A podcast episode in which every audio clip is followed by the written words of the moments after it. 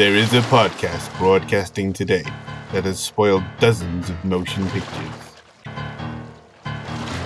A mindless knob joke machine.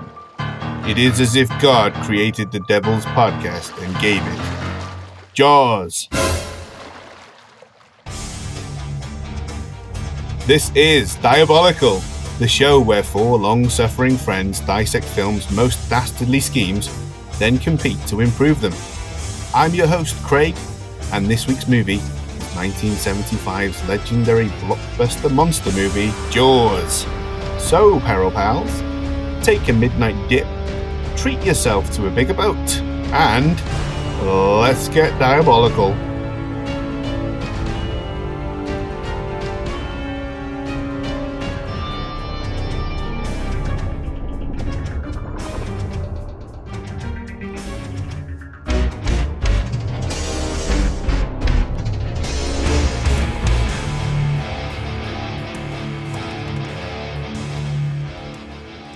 Welcome to this week's episode.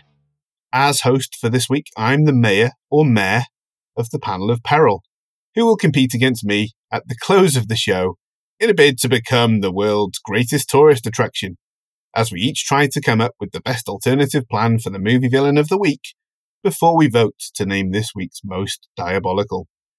As ever, I'm joined by three ichthyologists. Please introduce yourselves and tell me who is your favourite movie or TV mayor or mayor? Ben here, and my favourite TV or movie mayor Meh. is Mayor Joseph Fitzgerald O'Malley Fitzpatrick O'Donnell the Edge Quimby. Ah. Diamond Joe. I didn't know he had middle names. What episode is that from? I don't know. I didn't know that either, but it was on his wiki. Okay, Cinemaster, your favourite TV or movie mayor?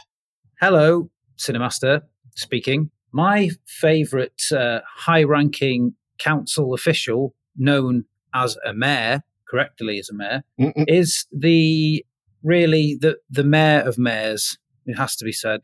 And it's from the 2021 movie, Paw Patrol the movie, and it's Mayor Humdinger. Humdinger's the villain of Paw Patrol. yeah, but he's still a mayor. I insist that we cover it on this show now that you've said that. Yeah, it's a much maligned, underrated classic of a movie uh, that we should revisit. I actually really like it. I think it's it's a big step up from the TV series. Yeah, I, I do. I think they're funny. Yes. propaganda, Nothing more.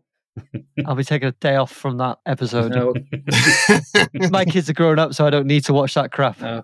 Okay. Propaganda. Gaz, your favourite TV or movie mayor or mayor? Gaz here, and my favourite TV or movie mayor is Mayor Wilkins from Buffy the Vampire Of Slayer course. season three. Yes. Ooh. Oh, With his sugar daddy The energy most- Yeah. evil Slayer faith. Surely the most diabolical mayor on TV, but very pleasant. Yeah. I knew him. He would never hurt anybody, is what a lot of the people who who lived near him would have said. He seems like such a nice man. Yeah. They're all saying it. Mm. I was very happy that he exploded in a shower of snake meat. sure they say the same about Grant Shapps. And as for me, my favourite uh, movie mayor is Lenny Clotch, the New York City mayor from Ghostbusters. Oh, yes. Ah, he was my second pick if anybody took Mayor Wilkins. Lenny, you will have saved the lives of millions of voters. Get him out of here. My second pick would have been Homer Simpson in The Mayor, where he uh, cocks his gun and and my other backups. I have to have four backups in case you all pick my top three, right? So my other backups were the mayor from Tom Goes to the Mayor, which is Eric Wareheim and Tim Heidecker show, and uh, Mayor West from Family Guy, ah, that's Yeah. a good one. Mm. TV's most demented mayor. you three picked my initial first first thoughts. All of them were. I was like, well, they're all there. I thought, well, they've got it. Either one or two have gone. Maybe not all three, but I'm not going to take a risk on. But you've taken them all, so there you go. Well, I had a backup in case you took Diamond Joe, which I knew you would turn if you'd have gone first. Sorry, Cinemaster, you handsome, handsome man. So I had Lou Carpenter from Neighbours. No one Oh, would have yeah. had that. American Curveball, curveball.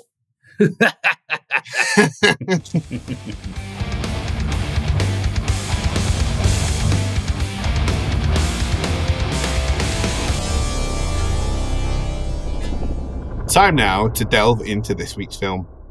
Producers Dick Zanuck and David Brown snapped up the film rights to Peter Benchley's 1974 novel Jaws before it was published, sniffing a smash hit.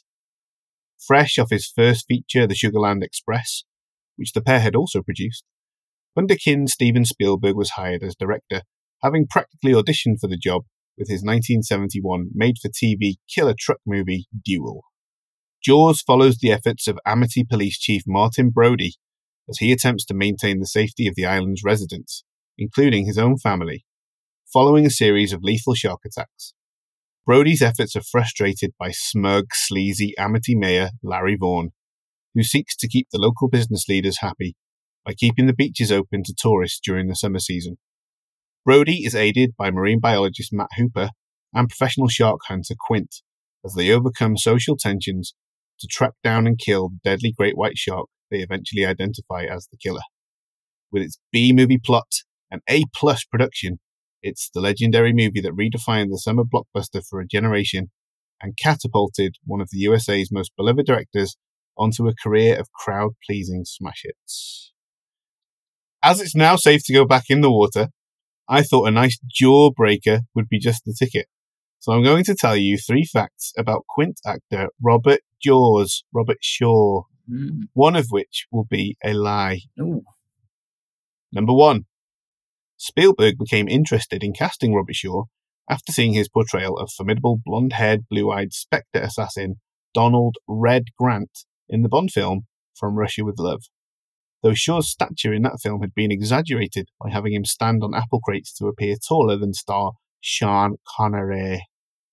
Number two, when Shaw's rental house in Martha's Vineyard was shot at by a local eccentric during the filming of Jaws, Shaw's manservant, Blossom, who was a friend of Anthony Hopkins, went to the door dressed in a robe and slippers to investigate the bullet holes in the door, and was heard to say, I believe they're shooting, sir. Hmm. Number three, Shaw nicknamed the mechanical shark Bruce after his friend Bruce Dern, whom he described as having more teeth than the entire Osmond family. One of those is a red herring. I've heard something like the last one before, mm. but I, you, you, could have twisted it. You could have bloody twisted it. Well, we always twist something, don't we? You, are always twisting my melon. We're, we're so diabolical. Twisting my nips, man. B sounds a bit far fetched, so I'm going to say B. Number two, B is false. All right. And Gaz? I concur with Ben's guess. I believe the second one to be false because he, he, presumably the person who, who, delivered that line, I believe they're shooting would have to be John Gielgud's butler from Arthur. He's the only person that could have delivered that line. Yeah. Okay. And Cinemaster? I'm just to be different, although I do smell something a bit chummy about number three. So I'm going to say number three or C? Well, I thought, you know, because Cinemaster has a history of of looking into the uh, trivia from these films, and I thought he might know this, but it was in fact Steven Spielberg who named the shark Bruce after his lawyer. So the story about Robert Shaw's house getting shot at is completely true, and his manservant was nicknamed Blossom, uh, and he was a friend of Anthony Hopkins. There you go. Crazy story.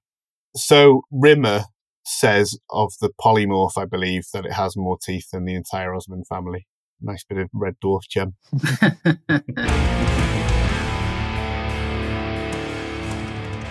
now, let's find out what the panel of Peril thought of the film before we throw open the chat to talk in more detail about our favourite aspects, sequences, and lines. And let's start this time with Gaz. There's not a lot you can say about Jaws, really, is there, that, that hasn't been said already? No, only your personal opinion. but I suppose no one's really interested in that, so let's move on. in terms of the kinds of films that I enjoy long term, Peril Pals will know that horror is my favourite genre. And so Jaws is, is right up my alley, and it, it's quite a rare beast of a horror film in that it's set, in the most part, in broad daylight. Yeah. And it really shows Spielberg's craft that he's able to build such suspense and even jump scares whilst in broad daylight. Yeah. it's the perfect mix of, like you said in your intro, B movie conceit. Uh, stellar, stellar cast: Roy Scheider, Richard Dreyfuss, Yeah. Robert Shaw. Tremendous, iconic score from John Williams. Mm. Shooting at sea, which yeah, everybody says is a nightmare, and I can well believe, but it appears easy from the images that he captured there. There's, it's always framed perfectly, solid as rock. It's tremendous. An easy five out of five film. Wonderful. Let's hear from Ben next, please. Yeah, I agree with Gaz there. It's a stone cold classic, isn't it? It still gives me the heebie jeebies, and I must have seen it dozens of times over the years. The performances are great. The natural lighting and location shots make it feel really authentic. The characters are three dimensional and believable. So much so that you actually you ignore the parts where the shark looks a bit rubbery. Mm, yeah. You kind of forgive it because everything else is so believable. I'd say it sags a touch when they're out on the boat, but then they start singing "Show Me the Way to Go Home" and it saves Mhm. saves it.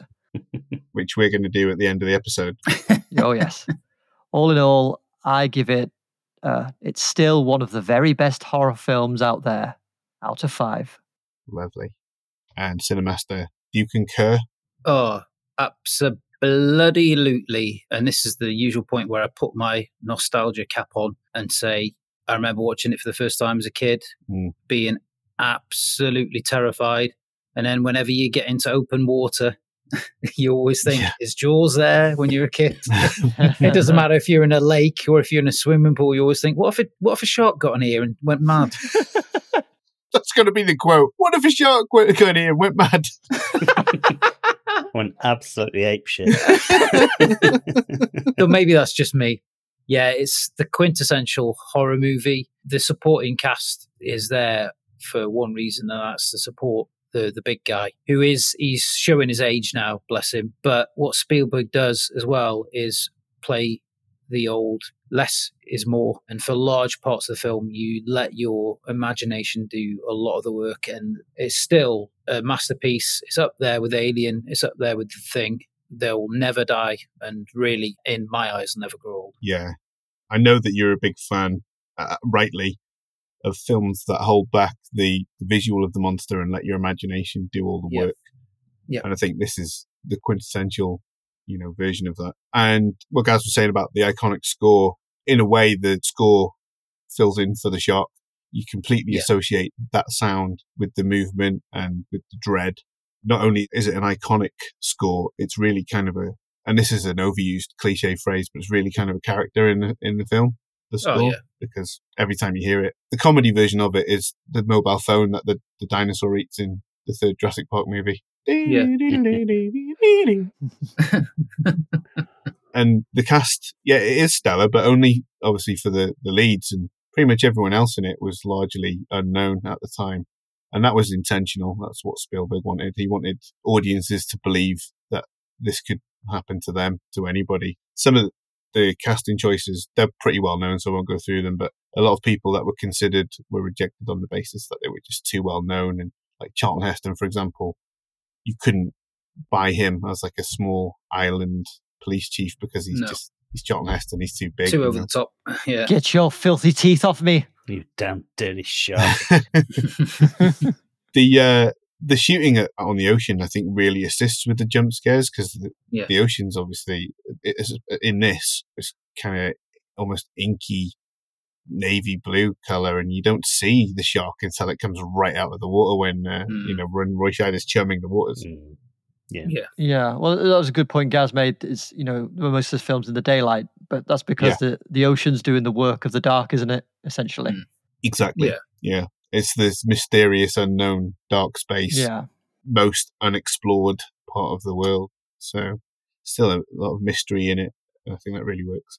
You said that it sags a bit, Ben, when they get out on the ocean. But I, th- I really think that the relationship between the three mains is the heart of this film. Yeah. And I think it was great to let that breathe and, and have them explore that for a bit. I feel similarly about Jurassic Park. A lot of people say that Jurassic Park is just a. I think we must have talked about this in our Jurassic Park episode, but they'll say that it's just a movie of spectacle and special effects. But for me, the character dynamics between Grant and Jeff Goldblum's character and Laura Dern's character, Ellie, and what the fuck's Jeff? What's Goldblum's character called? Ian Malcolm. ian malcolm that is a kind of a retread of Jaws for me in, in a very different dynamic, obviously. And uh, one of the major changes they made from the book for Jaws is that in the book, Hooper has an affair with Brody's wife. And I think that would have absolutely killed the vibe of the movie. Oh, so yeah. I'm glad that they cut that. Yeah. She's another brilliant bit of casting as well. She's fantastic, isn't she? Yeah. Lorraine Gary, uh, she's absolutely brilliant. The, the way she she's that support to Brody through it all Yeah. and stuff like that. And then when he starts becoming a bit scared, then she sees his logic behind it, and then it's brilliant. Yeah, she's just fantastic as well. I think that's why she kind of survives him in the sequels and, and becomes, you know, starts sort of takes the Yeah. reins of the main character there. 'Cause, Yeah. yeah, she's brilliant.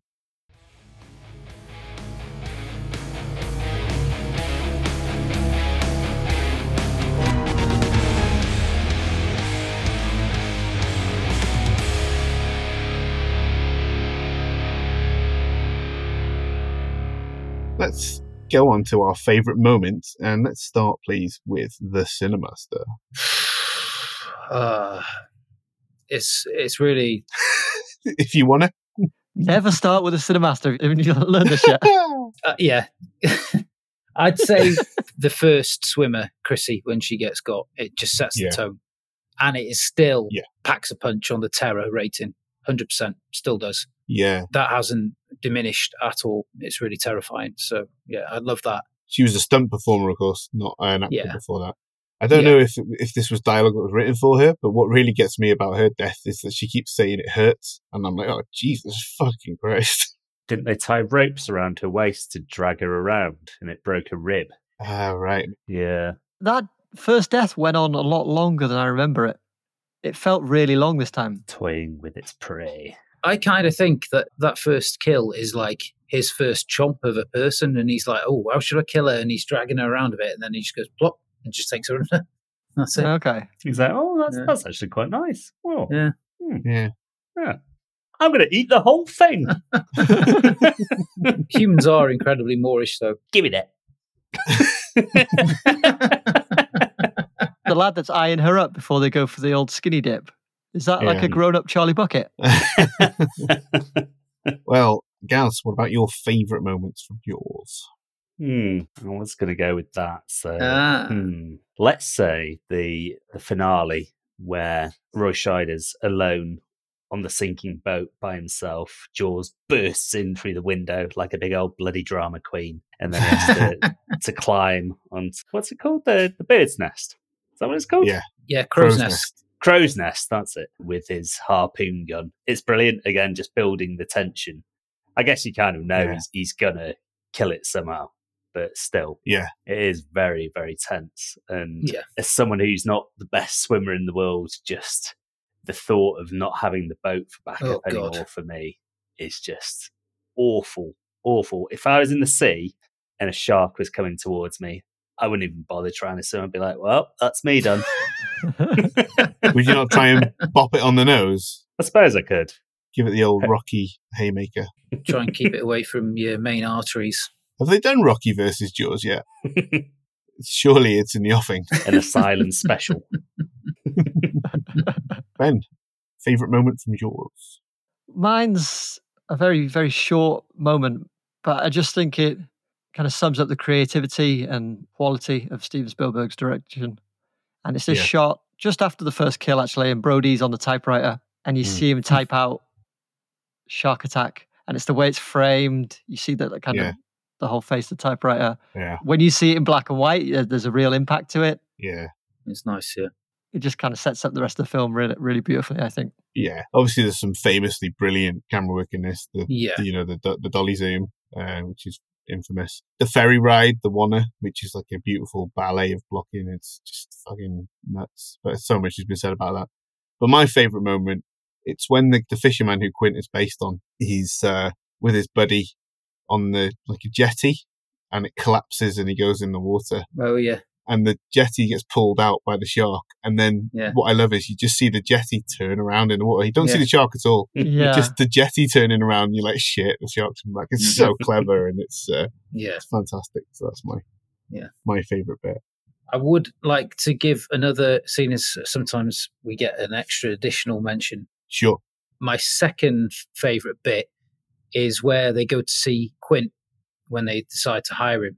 and they go into his like workshop or cabin. Yeah. This time watching, I thought he's the fucking mad scientist of the of the film. Exactly. Yeah, boiling jaws everywhere. Right. And there's all this dry ice smoke and the teeth coming out and the special brew and and I was like, Yeah. he's this is the proper horror film and he's the mad scientist in this. And I was like, Yeah. There's no way that's an accident. Him cleaning the, the teeth, yeah, it's a proper mad scientist moment. it's so good. And I was just like, that was the first time I thought that on this rewatch. That's a great observation. Mm. It's just amazing. And I just like, wow, that's a, it's another notch on the belt for them for me, to be honest, with that. Yeah. With his rhymes as well. He's like a salty Willy Wonka. Yeah. Yes. Would anybody like to highlight any of their favourite performances in this? Uh, big shout out to Bruce, the shark. yeah. Or the people who operated it, surely? No. Because Yeah. people No. say that it's unrealistic, but I think it's just it's fine. I'd never look at it and go, I was not sure. Uh, there's a couple of moments where you see it a bit rubbery, but they're very few and far between. The rest of the time, it's terrifying. Yeah. Do you know the story about George Lucas visiting the set? Spielberg asked him to put his head inside the shark, and then for a laugh, Spielberg closed it on him and he couldn't get his head out. they had to go over and prise the jaws open to let him out. They were worried that they'd broken it, so they'd like, shit. Is that because his head's so big? His quiff got caught. Uh, yeah, he's got quite a melon on him, doesn't he, Lucas? Yeah. Especially young Lucas. Looks like a fucking matchstick. I'd like to give a little shout out to Brody's kid that when he does the bit with the Yes, copying him. Yeah, I made a note of that. I love that. Yeah. And that's Yeah. always a highlight for me. Every time I watch it, I just think, what a fantastic little. I wonder if that's like a, a bit that they sort of ad libbed and then they went, oh, Yeah. oh, let's do that. Let's get that. Because it seems so natural, doesn't it? It doesn't seem like Yeah. forced. It just seems like something a little kid would do to, to sort of wind his dad up. He's the master of stuff like that, Spielberg. And considering how young and fresh he was when he did this, you know, he was already doing stuff like that. You see that line through, you know, Close Encounters, War of the Worlds. Just such a great maker of family stories. I haven't seen uh, Fabelmans yet, and I really want to see it. It's absolutely brilliant. Oh my Ooh. god. It's so good. Yeah, I can only imagine because, I mean, people go on about you know he's uh, in his later career he's made some quote unquote flops like BFG, and I thought West Side Story was one of his best movies. I absolutely love it, and I, I can't wait to see Fabelmans.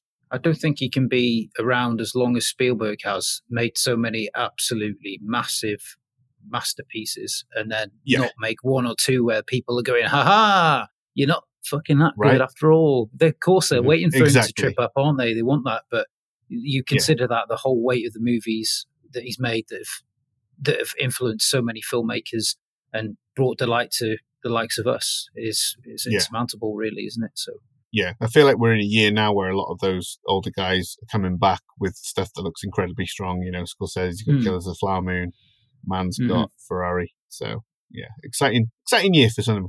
Nice little story about Steven Spielberg and, and how he relates to children. The second shark attack, where the dog Pippin is having its Mm. stick Yeah. thrown into the water to fetch, and then it suddenly vanishes. Mm. There was a little girl, I'm not sure when exactly, I think it's about 10 years ago, who sort of did, you know, work experience type thing at the, the New York Times or the Post or whatever. Mm. And she got to interview Steven Spielberg, and the one part of the film that always upset her was when Pippin the dog vanishes. So Mm. she said, Is there any way that the dog could have survived to, to try and make her feel better? And Spielberg span her this story on the spot uh, and told her that the dog definitely did survive because what actually happened is that person throwing the stick wasn't the dog's owner and it got bored of entertaining this person and so it just swam home and went home for its tea and didn't even see the shark Oh. Yeah, I and she that. swallowed that like a load of chum. anyway, I wanted to highlight a performance in this that I love, which is Richard Dreyfuss. I just think Yeah. he's so fantastic in this. He said to Spielberg when he was casting Close Encounters, "You need a child for this," because he really wanted to be in it. Or maybe it was for this. I, I forget. All this stuff's swimming around in my head. But he plays this with such conviction. Like when Vaughn tells him, kind of dismisses what he's saying about the danger of the shark and just how exasperated he is and he's laughing. You know, he's not We're all gonna die. Yeah. Yeah, brilliant. Uh, and when Quint is shining him on on the boat, and he sticks his gloved little fingers in his mouth and does Yeah. it. yeah, it's borderline Yeah. demented. Yeah, I think he's the real heart of this, and I, I love that. Little performance I want to mention is the woman who loses her kid on the Lilo in, Yeah, the, in the same scene Yeah. as the, the dog. Mm. She's incredible. Like there's a huge uh, area of fandom for her. Yeah. Well Yeah. deserved. I think she had to be on it, otherwise it just wouldn't Yeah. it wouldn't have Yeah. that impact. And she nails it completely. Mm. Brilliant. There's that two Yeah. poignant moments, isn't there? There's one where she approaches Brody, uh, confronts him, and then when Quint is doing his Indianapolis Indianapolis speech. Yeah. And they're the two bits that drag you out of the movie, and then you get dunked back in more or less straight away, don't you? So Yeah, and that's not from the book. They made that up, the Indianapolis thing for the movie. Yeah, right. yeah. Do you know who uh, wrote the ten-page version of that before Robert Shaw whittled it down? I do, but remind me. John Milius. John Milius, yeah. Yeah.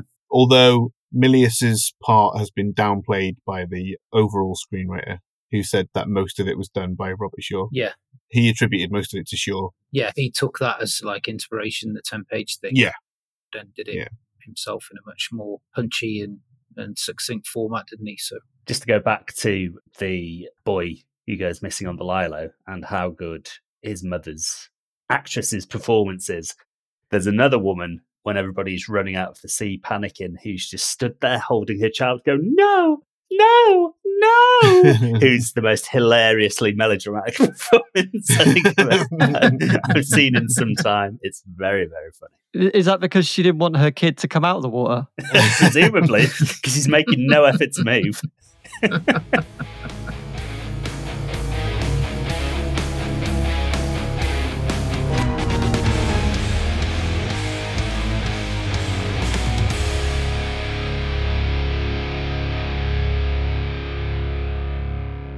Okay, let's move on to favourite lines, and let's start this time with Ben.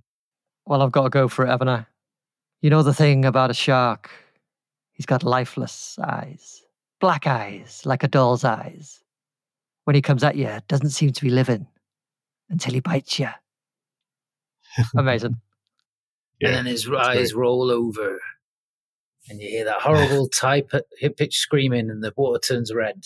Well, Cinemaster, since you're chiming in, let's hear from you next with your favourite line. Arr, sir, yes, sir, arr, arr. I can't stand this abuse much longer. it's brilliant, yeah. Yeah. Gaz, favourite line? Well, I don't think my line, I don't think the character has a name. It's when some of the locals first catch a shark. Oh yes, And then Dreyfuss says, it's just a tiger shark. And someone right in front of the camera just goes, Oh, what? He says it really campily as well, doesn't he? It's like King of the Hill. garlic bread. so my real favorite line in this is is one that's like a cliche favorite line because it's such a memorable one. But it's uh, I can go slow ahead. Come on down and chum some of this shit because it's just fucking brilliant. But just to go for one that's a bit less obvious, I love when uh, Hooper asks the locals, "Can you tell me if there's a good restaurant or hotel around here?" And they go, "Yeah, just walk straight ahead." And he's like on the pier, so they want him to walk into the water. the line that I believe inspired, well, I know inspired Bryan Singer's production company. That's some bad hat, Mm. Harry. Oh yeah. I got one more. Go on. It's Quint to Brody with his homebrew, his toast is here's to swimming with bow legged women. yes.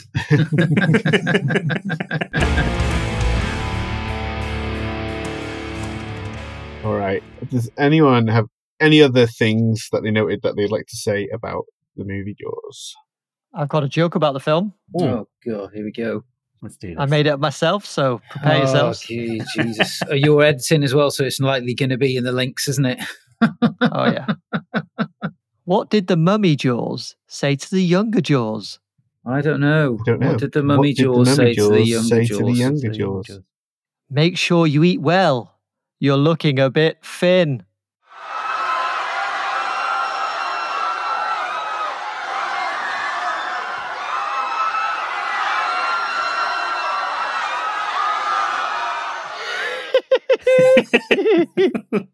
What you should put in as the sound effect this week is the sound of children crying. You sounded like that leprechaun from Simpsons. Ah, she told away to hit When you finish your joke, then, There you go. Original joke. You haven't heard that anywhere before. and hopefully never again. Now, before we get to the competition round, if you're new to the podcast and you're enjoying it, please like, rate, review, and subscribe wherever you can. It helps us keep making these and keeps us from turning our hands to running for office. We all know who the real villains in life are, don't we? Hmm? Bloody politicians. The politicians. yeah.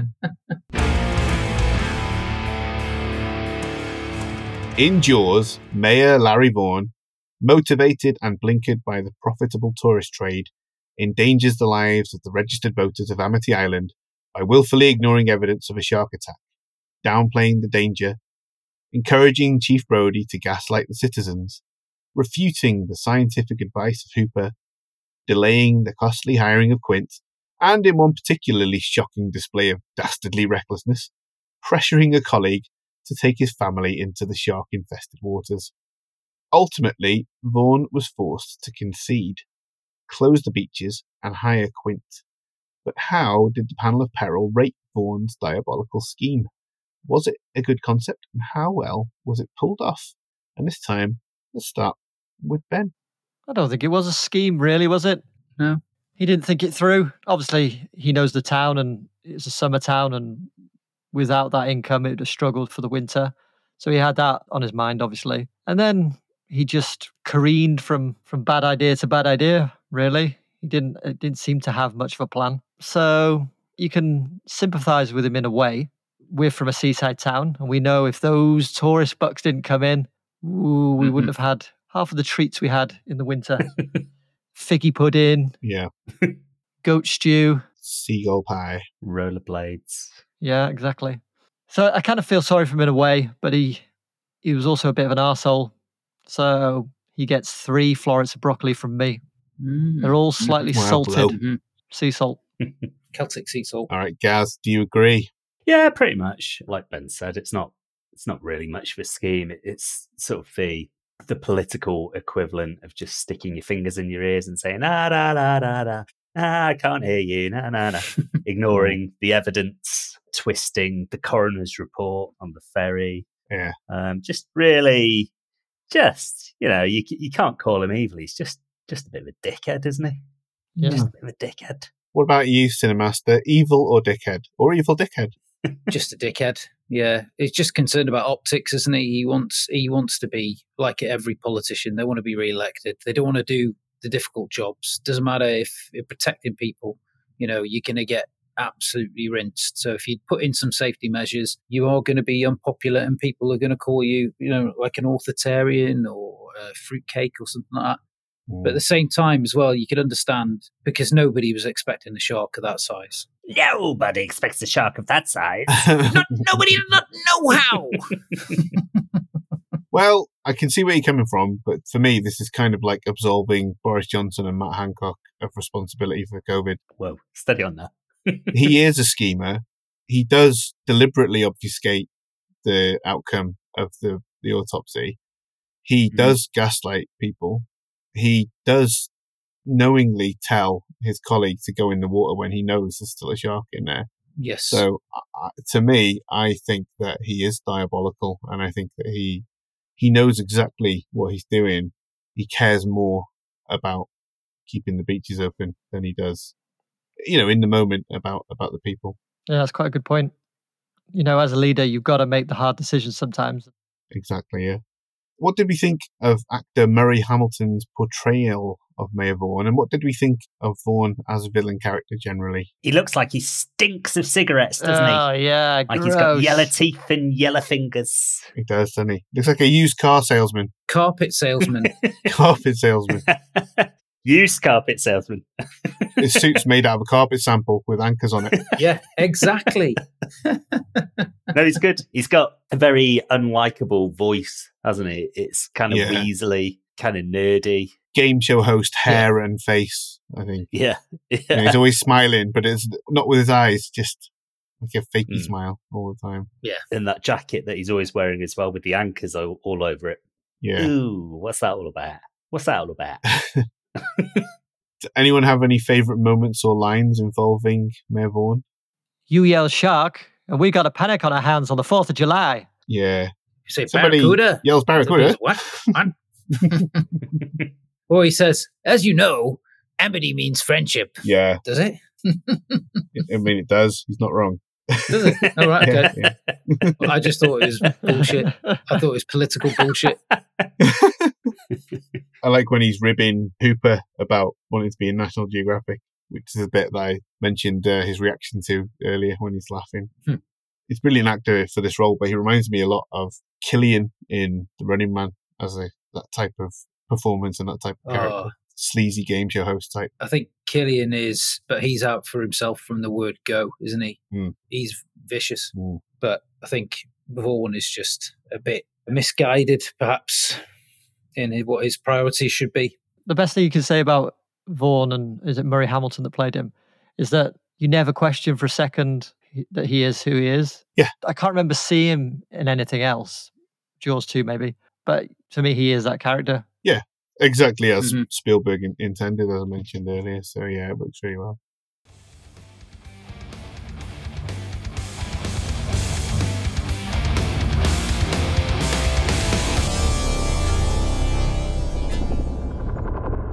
This is the part of the show where the panel of peril competes for the title of season four's most diabolical. Up for grabs is one point for each vote, which will go towards the series leaderboard.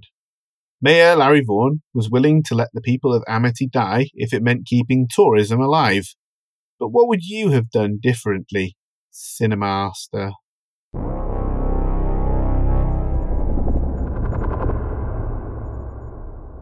Welcome to my six point plan on how to keep safe on Amity Island while there is a killer shark on the loose. Number one, display informative posters and signage on the beach. Number two, implement a shark watch program with local volunteers. Number three, create a shark safety hotline for reporting sightings. Number four, conduct regular shark surveillance and tracking.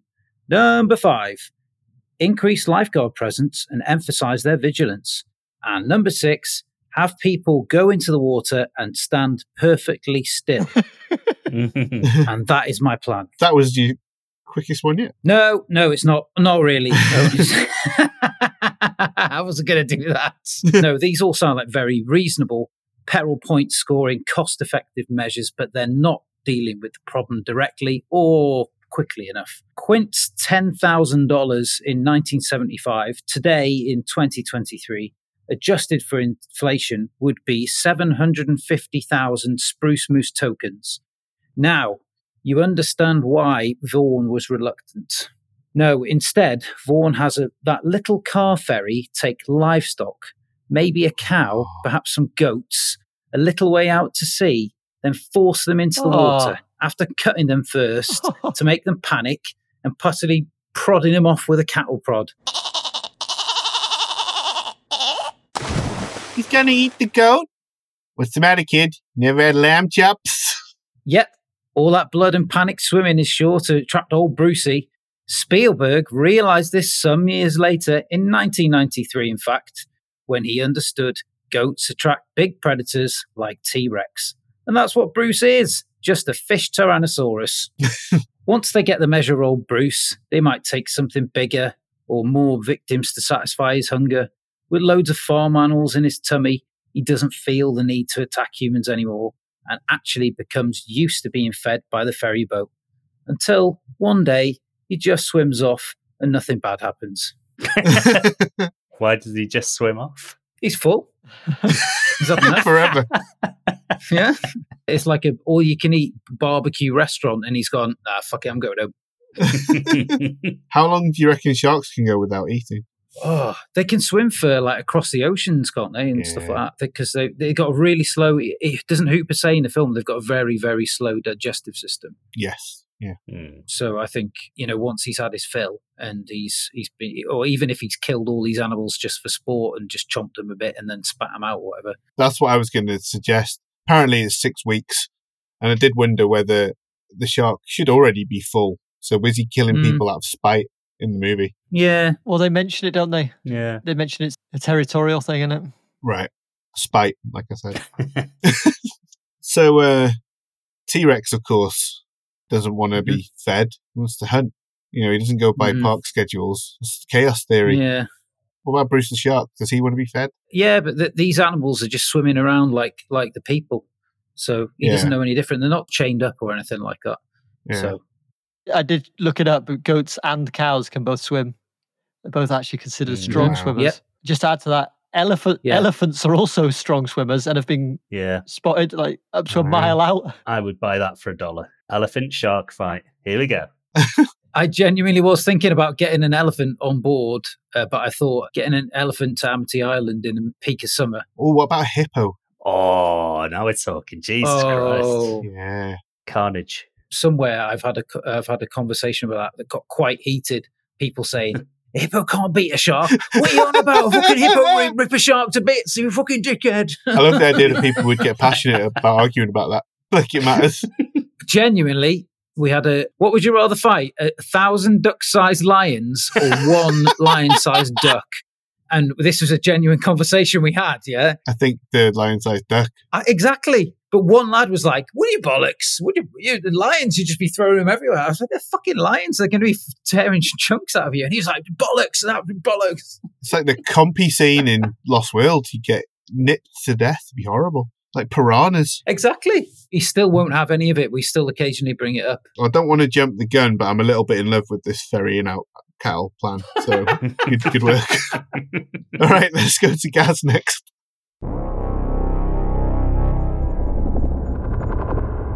The mayor whips Amity into a fury with the following speech We fight like hell, and if you don't fight like hell, you're not going to have a small island community anymore. I know that everyone here will soon be marching over to the beach to peacefully and patriotically make your voices heard.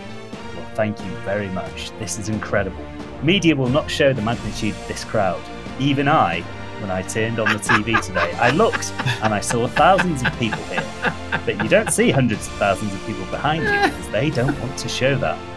We have hundreds of thousands of people here, and I just want them to be recognised by the fake news media. Turn your cameras, please. Would you show? They came from all over the world, actually, but they came from all over our country. I just really want to see what they do. I just want to see how they cover it. I've never seen anything like it, but it would be really great if we could be covered fairly by the media. The media is the biggest problem we have, as far as I'm concerned. The single biggest problem the fake news. I'm honest, and I just, again, I want to thank you. it's just a great honour to have this kind of crowd and to be before you and hundreds of thousands of Amity patriots who are committed to the honesty of our seasides and the integrity of our glorious island. Once again, I am honest. Our island has had enough. We will not take it anymore, and that's what this is all about. And to use a favourite term that all of you people really came up with, we will stop the shark. There is no shark, and we will stop the shark. and there is no shark. Today, I will lay out just some of the evidence proving that there is no shark. Even when you look at last night, Brody, the cops, they're all running around like chickens with their heads cut off with boxes. Nobody knows what the hell is going on. There's never been anything like this. We will not let them silence your voices. We're not going to let it happen. I'm not going to let it happen. and then loads, loads of crazy people just march on the beaches and fucking Yeah. smash everything up and keep them open. Yeah. Okay. Smash up the beaches, throw throwing sand, Yeah. Kick it. in. First, they burn the sand until it becomes glass, and then they smash it. What would the slogan be on the on the MAGA hat of uh, Mayor Vaughan? Make Uh, Amity great again. Yeah. Yeah, Oh yeah, yeah. Catchy, Margaret. I thought it'd be, be something more original than that, but oh, well, I did put you on the spot, I guess. Doesn't Mayor Donald Vaughan say that fake media is the biggest problem? Is he trying to deflect attention from the shark or Yeah, I don't know what he's trying to do. Nobody knows, but it works. That's the main thing. he's got a hypnotic power over the Amity Patriots, and they they're powerless to resist his wiles.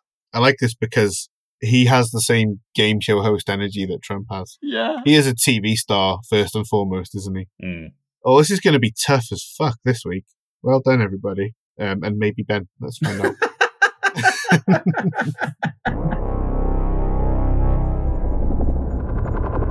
What compels us to look as we drive by the scene of a car crash? the power of Christ. It's rhetorical. Oh. Why can't we resist a cheeky peek at the very large, very loose stool that has just burst forth from our pink little bottoms? Is it the same urge that drives people to queue for hours for the thrill of a roller coaster? Or that convinces some that getting out of your car at a safari park for a selfie with a lion is a good idea? Perhaps. And it is this fundamental human behavior that inspires Mayor Vaughan to find a solution to the problem plaguing Amity. He stands on the empty beach, cursing the recent shark attacks. The town is in uproar, and the tourism industry all but collapsed. I wish we had more to offer, he rues, lighting up a silky smooth Laramie. But fact is, these sandy beaches are the only reason people come here. I bet Disneyland doesn't have this problem. Then an idea strikes him like some kind of predatory sea animal that I can't think of right now, preying on a teenage skinny dipper. we'll make Amity the premier shark watching destination in the world, he says, his index finger pointing skyward. People will come from all over to see the shark that terrorizes us. The mayor puts his plan into action immediately. He has a giant cage built off the coast where tourists can pay to swim with the shark. He also has t shirts, shell covered photo frames, shell suits, and other shell related souvenirs made, all bearing the slogan, I survived the Amity Death Shark. But most importantly, he has thousands and thousands of ironclad waivers printed. Mm. People are naturally curious to see the shark that caused so much terror, and they are willing to pay a lot of money to do so, particularly for the safe option of helicopter shark spotting excursions. Soon, Amity Island is booming again, the hotels are full, the restaurants are busy, and the shops are selling out of shell covered shark related tat. Even more impressive is that Amity is no longer just a summer town. The morbid curiosity about the murderous shark compels people to visit all year round. Sure, there'll undoubtedly be more deaths, but that will just fuel the publicity bonfire, spreading word of Amity far and wide.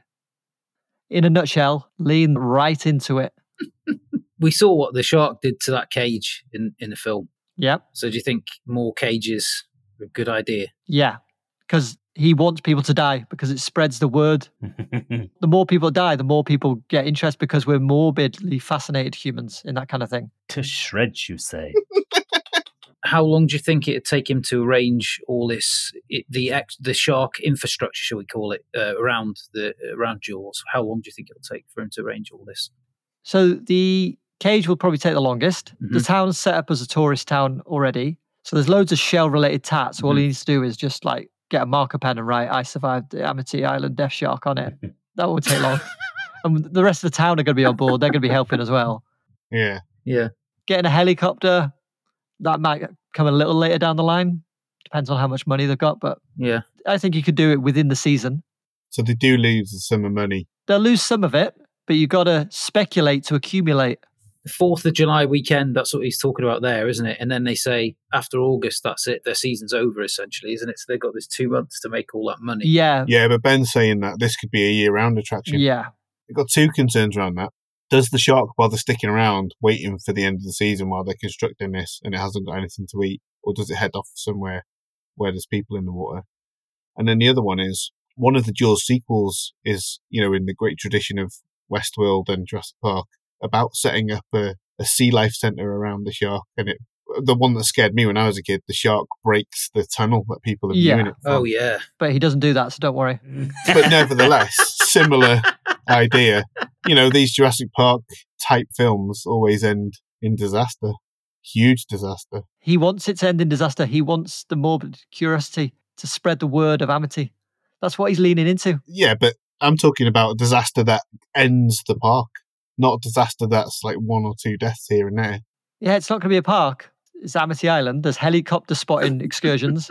the shark is territorial, so once it's staked its claimed and pissed everywhere, it's not moving. Hmm. I think that's how sharks do it. Okay. piss, shark piss. Anybody smell that? Shark piss. Look out. okay. Then I will bring us home.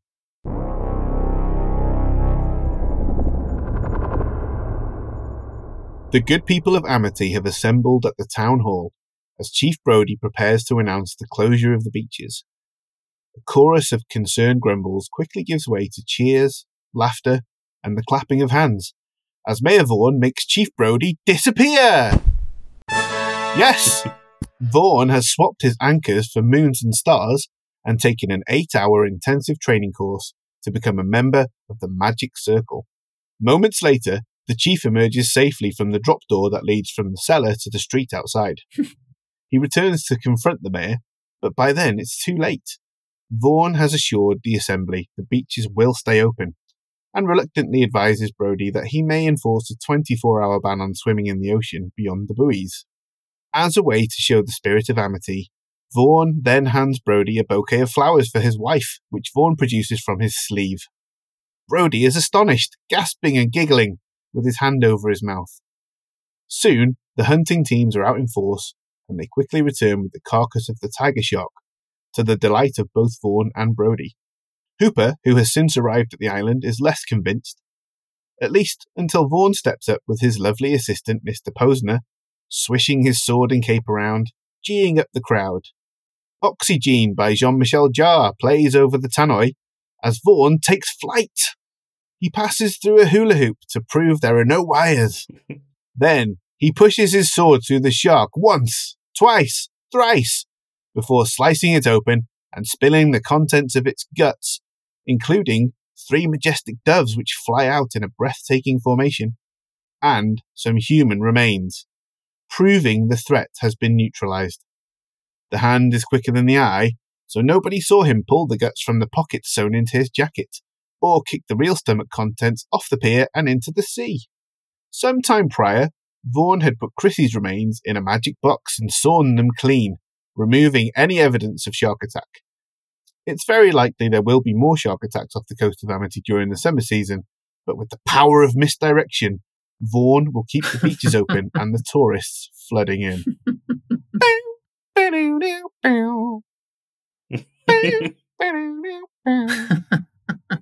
Magic Mare. Some truly diabolical schemes there. Wait, wait. Questions. Whoa, oh, oh, oh. you almost got away with it. So Mayor Vaughan suddenly become David Copperfield. Yes, not suddenly. Eight hour intensive course. Okay. What age do you think David Copperfield started learning magic? I don't know, but the thing is, David Copperfield didn't have the power of the eight hour intensive training course. Ah, okay. That was set up later, probably by David Copperfield. yeah, in the intro to the course, he says, I spent 18 years learning magic, but you can learn it in eight hours for only forty nine ninety five. yeah, good. That was well answered. Does Yeah, does definitely. nobody notice like blood dripping from his pockets as he's flying through the hula hoop? No, he's a, he, it's the power of misdirection, isn't it? If you saw the rabbit in the hat, it wouldn't be a good trick, would it? So the guts are sewn in really well. Okay. We don't know all the secrets because the magic circle is confidential, isn't it? He's got ziplocs in his pockets, Yeah, he's probably got yeah plastic baggies in there.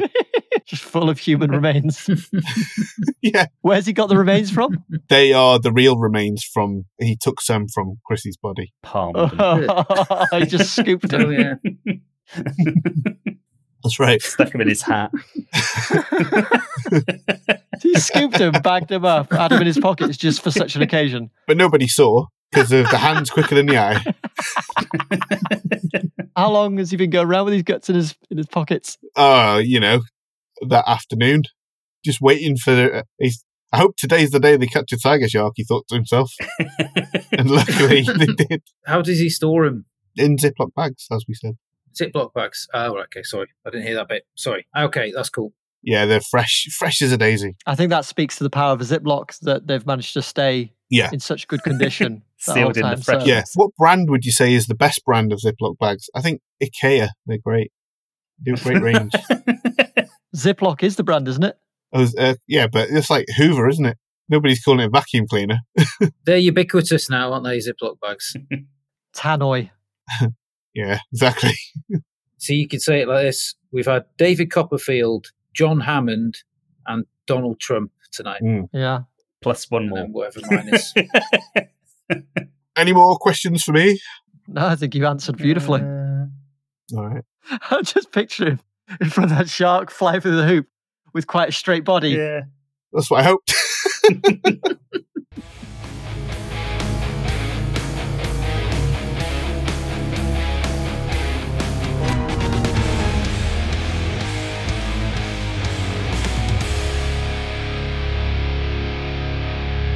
Some truly diabolical schemes there, but who will get the votes?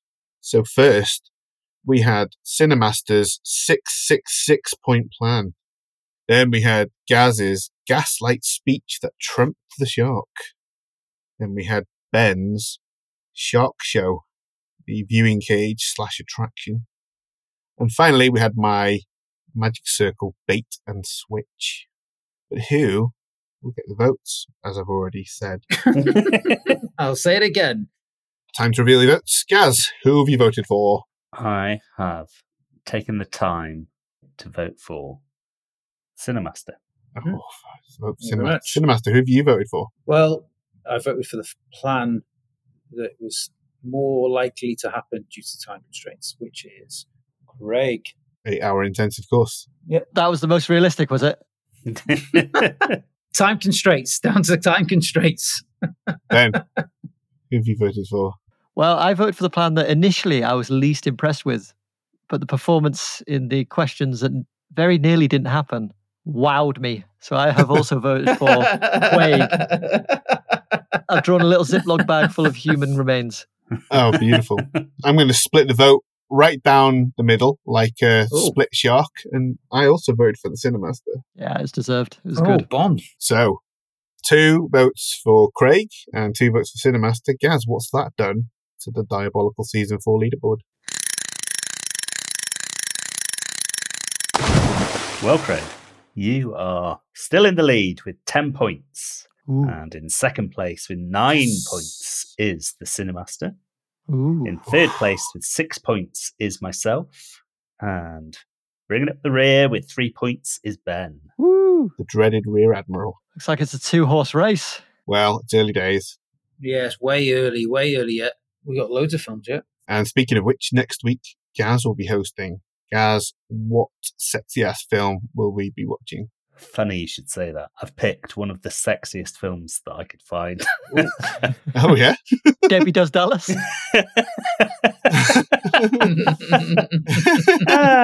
Who's the villain in Debbie Does Dallas? Debbie? Or Dallas? We're going to be watching Brian De Palma's grotty classic, Body Double. Ooh. Oh. Oh, I do like Body Double. Wonderful. And that wraps up this episode like a strung up shark carcass. Thank you for listening. And if you have a healthy respect for sharks, make sure you subscribe, hit the bell, and leave us a review on the very platform on which you're currently listening. You can follow us on social mediums at Diabolical Pod. If you're hungry for more Jaws and Jaws adjacent podcasts, go and stalk Sarah and MJ at Let's Jaws for a minute as they take a deep dive through the franchise with a fine, sharp tooth comb before exploring further Spielberg and shark movies. Next week, we'll be competing to improve on the diabolical plot of Body Double. Until then, remember, amity means friendship.